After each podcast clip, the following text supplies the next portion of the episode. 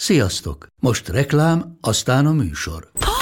Hú, de szép szőnyeg. Új. Igen, tegnap vettem a Diégóban. Ó, és ez a függöny, de szép. Diégó! És hamarosan lesz új laminált padló a hálóban. Rátszakott a bank. Csak regisztráltam Diégó digitális klubkártyát vásárlás előtt. Csináljunk neked is egyet? Csak egy perc és kész. Regisztrálj te is áruházainkban, vagy a diego.hu oldalon, és azonnal megkapod digitális klubkártyádat, melyel akár 30% kedvezménnyel vásárolhatsz padlóburkolati és lakástextil termékeket. Diego.hu Már meg is kaptam e-mailben. Ez reklám volt, jó volt.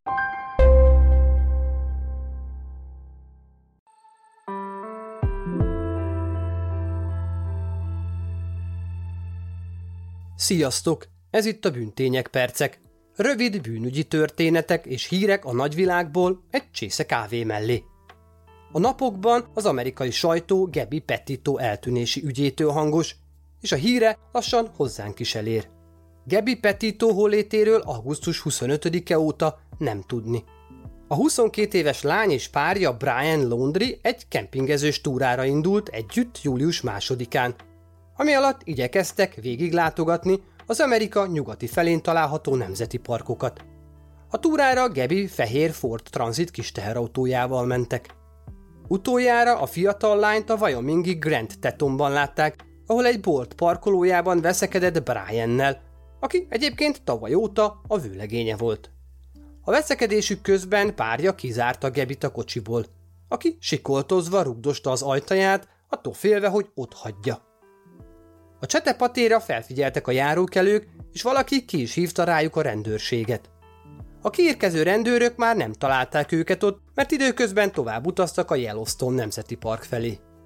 Az autójuk leírása alapján viszont kicsivel később a járőrök leintették őket egy közeli főúton. Az igazoltatás során a veszekedés még folyt a párocska között, ezért a rendőrök elszeparálták őket. Az esetről készült testkamerás felvétel megtalálható az interneten. A videón Gebi szipogva igyekszik magyarázni a történetet, míg párja Brian jól elviccelődik a rendőrökkel. Végül a párt megkérték, hogy az éjszakát töltsék külön. Ezért Brian egy motelbe ment, Gebi pedig maradt az autóban, mert az az ő nevén volt. Az, hogy ezek után mikor találkoztak újra össze, kérdéses. Bizonyos hírek szerint Brian időközben haza, majd visszarepült. Augusztus 24-én a pár már közös képeket posztolt a Utah állambeli Ogdenből. 25-én pedig megérkeztek a Grand Teton Nemzeti Park bejáratához. Ezek után még pár üzenetet váltott a lánya szüleivel, de azoknak vége szakadt.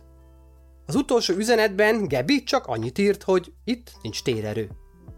Szeptember 1-én Brian hazatért szüleihez a Fehér Forddal a floridai Northportba. Gebi nélkül. Brian nem kereste Gebi szüleit, és nem is jelentette sehol, hogy jegyese nem tért vissza vele az útról. Szeptember 11-én Gebi szülei bejelentették lányuk eltűnését, és a Northporti rendőrség ki is szállt Brianék házához, hogy kikérdezzék őt a történtekről. Miután bekopogtak, az egyik szülő ajtót nyitott, átadta az ügyvédjük elérhetőségét, és ennyi. Nem nyilatkoztak, és nem is voltak hajlandóak semmilyen módon sem segíteni. Na, innentől robbant be az ügy. Egyrészt a hatóságok azonnal kiemelték a több tucat eltűnési ügy közül Gebi ügyét, másrészt Gebi családja elkeseredetten próbálta elérni Brian családját, vagy Brian-t, hogy mondjanak valamit a lányukról. De nem mondtak. Az ügy bár nagyon gyanús, egyelőre eltűnt személy utáni kutatás maradt. Szerencsére a pár, főleg Gebi, mint minden mai 20 éves, a közösségi médián keresztül élte az életét, így a túrájuk szinte minden mozzanata végigkövethető. Ezen felül a rendőrség felhívására mérhetetlen sok használható információ is előkerült más személyektől, akikkel együtt kempingeztek, vagy csak összefutottak valamelyik nemzeti parkban. A pár megjelent mások képein, videóin és beszámolóiban. Az egyik ilyen elhíresült videón egy lakóautós youtuber mutatja meg azt a felvételt, amit a Grand Teton Nemzeti Parkban vett fel, miközben elhaladtak az út szélén egy fatövében álló fehér Ford mellett, amiben senki sem tartózkodott. Később ezt az autót Gebi furgonjaként azonosították. A nyomozásba időközben az FBI is bekapcsolódott, mivel több államot is lefed az ügy, és megnevezték Brian Laundry, mint azt a személyt, aki után az ügyben elsőként és egyetlenként nyomozni kezdenek. Szeptember 17-én, nem sokkal mielőtt a rendőrség házkutatásra indult volna Brianékhoz, azok az ügyvédjükön keresztül magukhoz hivatták a hatóságot. Mindenki azt gondolta, hogy megtörik a csendet, és végre segítenek Gebi felkeresésében. Nem, nem ezért szóltak. A fiúk eltűnését jelentették be. Miszerint Brian két napja elment otthonról, és nem tért vissza. Itt aztán elszabadult a pokol. Az emberek az eddig is gyanús családot már nyíltan vádolták konspirációval, és azzal, hogy segítenek fiúknak megszökni, és direkt nem szóltak annak távozásáról napokig. A Northporti rendőrség viszont nem tehetett mást, mint eltűnt személyként kezelni az ügyet és megindítani a keresést Brian Laundry után is. Nem lehet tudni, vajon megszökött, vagy esetleg végzett magával. Mondjuk mindkettő ugyanolyan gerinctelen dolog. Gebi családja az ügyvédjükön keresztül azt nyilatkozta, hogy számukra Brian nem eltűnt, hanem szökésben van. Gebi az, aki eltűnt. Eközben az FBI és a Yellowstone Nemzeti Park rangerjei elkezdték átkutatni annak a kempingnek a környékét, ahol a párt utoljára látták együtt. Ez mind a hétvégén történt.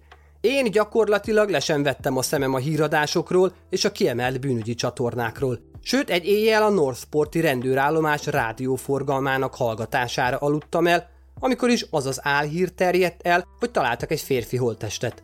De ez nem volt igaz. Magyar idő szerint tegnapról már a virradó hajnalban a Denveri FBI vezetőnyomozója a nyomozásban résztvevő összes hatóság vezetőjével karöltve egy sajtókonferencián gombóccal a torkában bejelentette, hogy feltehetőleg Gebi holtestét találták meg nem messze a Grand Teton Nemzeti Parkban található kempingtől, ahol Gebinek nyoma veszett. A tájékoztató szerint a törvényszéki vizsgálat eredményére még várni kell, ezért nem állítható százszázalékosan, hogy Gebi az. De a megtalált fiatal női holtestre passzol a lány személyleírása. A haláluka egyelőre ismeretlen. Azt vizsgálják. Gebi úgy tűnik előkerült, Brian viszont még szökésben van. Nagyon remélem, hogy a halálukának meghatározását követően az eltűnt személy utáni nyomozás gyilkossági ügyre vált, és kitapossák az összes információt Brian családjából, megtalálják a kis rohadékot, és felel a tetteiért. Természetesen az ügyet továbbra is nyomon követem, és beszámolok róla itt a büntények percekben. Legyen gyilkos napotok!